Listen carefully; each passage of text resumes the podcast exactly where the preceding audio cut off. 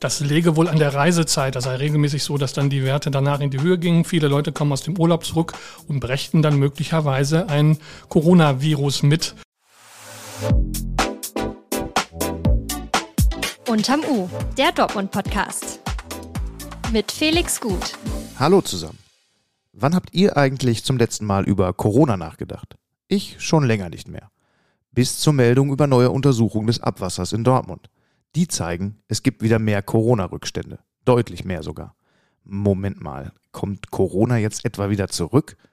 Die Stadt Dortmund hat für die Werte eine auf den ersten Blick ziemlich ungewöhnliche Erklärung.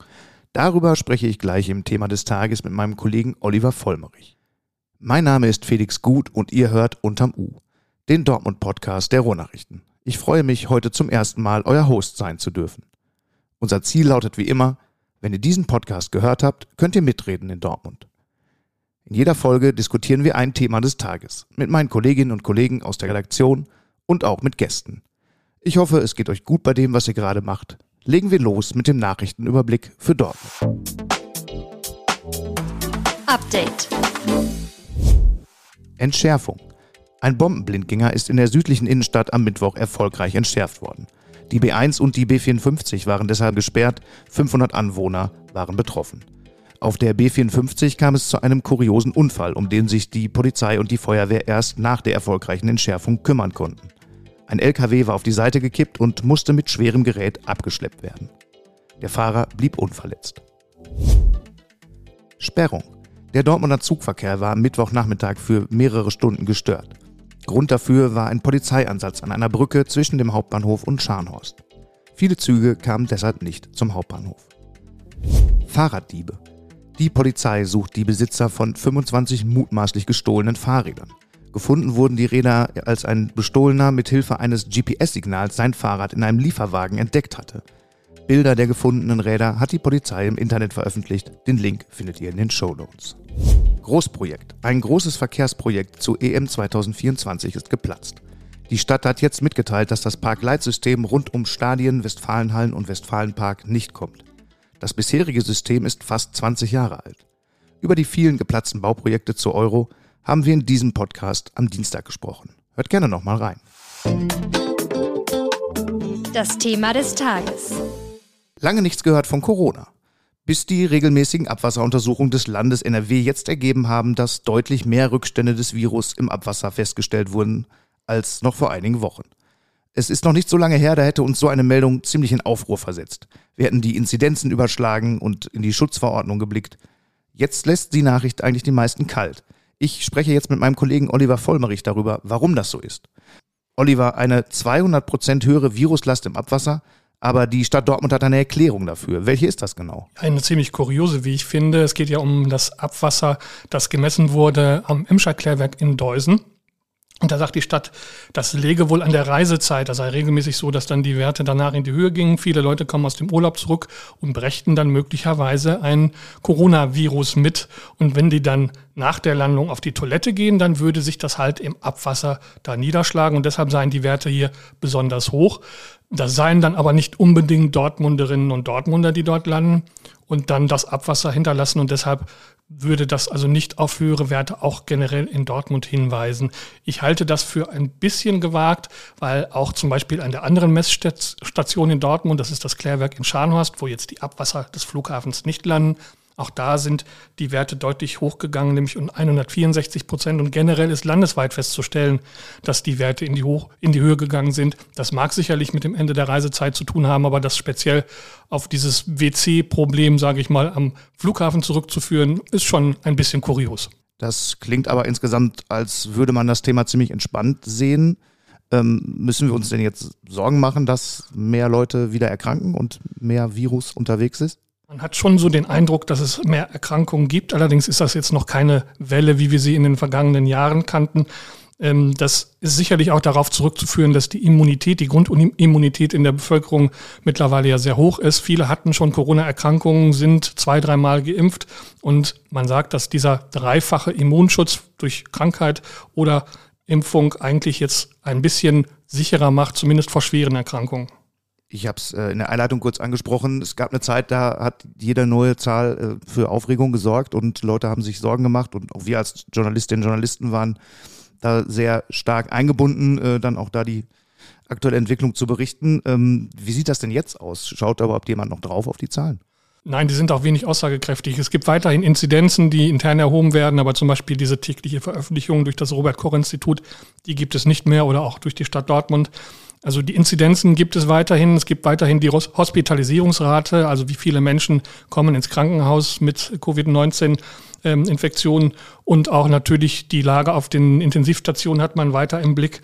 Aber das ist nicht vergleichbar mit den vorherigen Erfassungen und vor allen Dingen ist es ja so, dass kaum noch getestet wird. Es gibt keine Testzentren mehr und äh, man ist darauf angewiesen, dass Menschen, die durch Husten, Schnupfen oder wie auch immer auffallen, sich dann selbst testen und können dann möglicherweise auch über den Hausarzt dann nochmal einen PCR-Test veranlassen.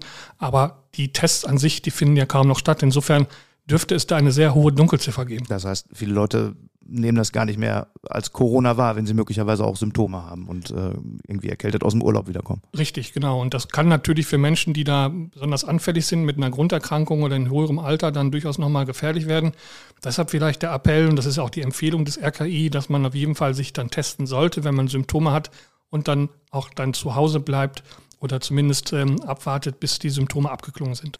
Was ist denn das, was du so mitbekommst, was die Experten sagen? Ähm, kann das Ganze nochmal zu so Wellen und zu so Einschränkungen führen wie in den Jahren 2020 und 2021?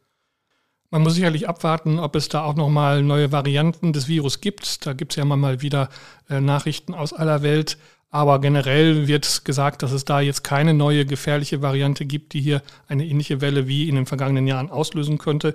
Und es ist sicherlich so, dass viele Maßnahmen nicht wiederkommen werden. Es ist ja auch im Nachhinein äh, durchaus festgestellt worden, dass manche Maßnahmen übertrieben waren, etwa die lange Schließung der Schulen oder auch die komplette Abschottung von Alten- und Pflegeheimen. Das sind sicherlich Maßnahmen, die man jetzt äh, sicherlich nicht nochmal erleben wird. Aber zum Beispiel, dass eine begrenzte Maskenpflicht etwa in Pflegeheimen oder in Krankenhäusern kommt, das könnte man, wenn es eine, eine neue Welle gibt, sicherlich nochmal für denkbar halten. Wie hast du denn persönlich so die Zeit erlebt? Gibt es da so eine markante Erinnerung ähm, oder die markanteste Erinnerung an die Zeit der Beschränkungen dann auch? Ja, mehrere eigentlich. Also zum Beispiel ist meine Tochter eingeschult worden und äh, das Ganze mit Maske zu erleben. Die hat also im dritten Schuljahr zum ersten Mal ihre Lehrerin ohne Maske gesehen. Das waren sicherlich schon Dinge, die gerade für Kinder doch sehr einschneidend waren. Ich erinnere mich besonders dann an die Zeit des Lockdowns, wo wirklich dann dann richtig Ausgehverbot herrschte. Wir als Journalisten durften und mussten ja teilweise dann trotzdem raus. Und da durch menschenleere Straßen zu gehen, das wirkte schon sehr gespenstisch. Das sind schon so ein bisschen so ähm, Eindrücke wie aus einer anderen Welt. Mhm. Hat vielleicht auch an der einen oder anderen Stelle ja, Sachen hinterlassen und auch ein paar Leute traumatisiert. Vielleicht, das kann ne? durchaus sein, insbesondere wenn wirklich Leute, die äh, Vorerkrankungen haben, dann äh, teilweise bis heute noch sehr, sehr vorsichtig sein müssen. Und bis heute gibt es ja auch noch viele Long-Covid-Betroffene, äh, denen in Dortmund ja auch nicht in der Form geholfen werden kann, wie es sich viele wünschen. Richtig, auch da gibt es noch viele Fragen, was äh, für Symptome da sind und welche Krankheiten darauf zurückzuführen sind. Also das Thema ist noch lange nicht ausgestanden. Wie ist denn Dortmund so durch diese ganze Krisenzeit gekommen? Ich meine, da kommen ja viele Sachen jetzt auch erst auf den Tisch, dass man weiß, was hat es eigentlich gekostet und was ist so hängen geblieben. Richtig, wenn man auf Dortmund insgesamt guckt, gibt es dann natürlich ganz unterschiedliche Erfahrungen. Es gibt Branchen, die ja sehr gelitten haben, zum Beispiel die Gastronomie. Da hat es ja auch viele Kneipen- oder Restaurantschließungen gegeben, die diese Corona-Zeit nicht überlebt haben. Die Stadt selbst hat natürlich viel Geld investieren müssen, sei es jetzt in Schulen, sei es auch für Tests und ähnliches. Das äh, sind wohl über 400 Millionen Euro, hat man mal errechnet. Bislang konnten die in einem sogenannten Sonderhaushalt ähm, dann verbucht werden. Das wird sich dann bald ändern. Dann soll das Ganze dann in den städtischen Haushalt überführt werden. Man muss also die alten Schulden dann abtragen. Das heißt, das wird für die Stadt langfristig noch richtig teuer. Für 400 Millionen könnte man ungefähr zweimal den Phoenixsee bauen. Äh, also sehr viel Geld, was da irgendwie dann auch fehlt an anderer Stelle. Das fehlt dann an anderer Stelle. Man kann nur hoffen, dass jetzt auch die Wirtschaft so weit wieder in Gang kommt, dass vielleicht durch höhere Steuereinnahmen ein bisschen was kompensiert werden kann. Oder ob Bund und Land dann also auch nochmal hilfreich zur Seite stehen. Aber auch da sind die Finanzen natürlich sehr, sehr knapp. Oliver, vielen Dank für das Gespräch. Alle weiteren Infos zum Thema findet ihr natürlich in den Show Notes.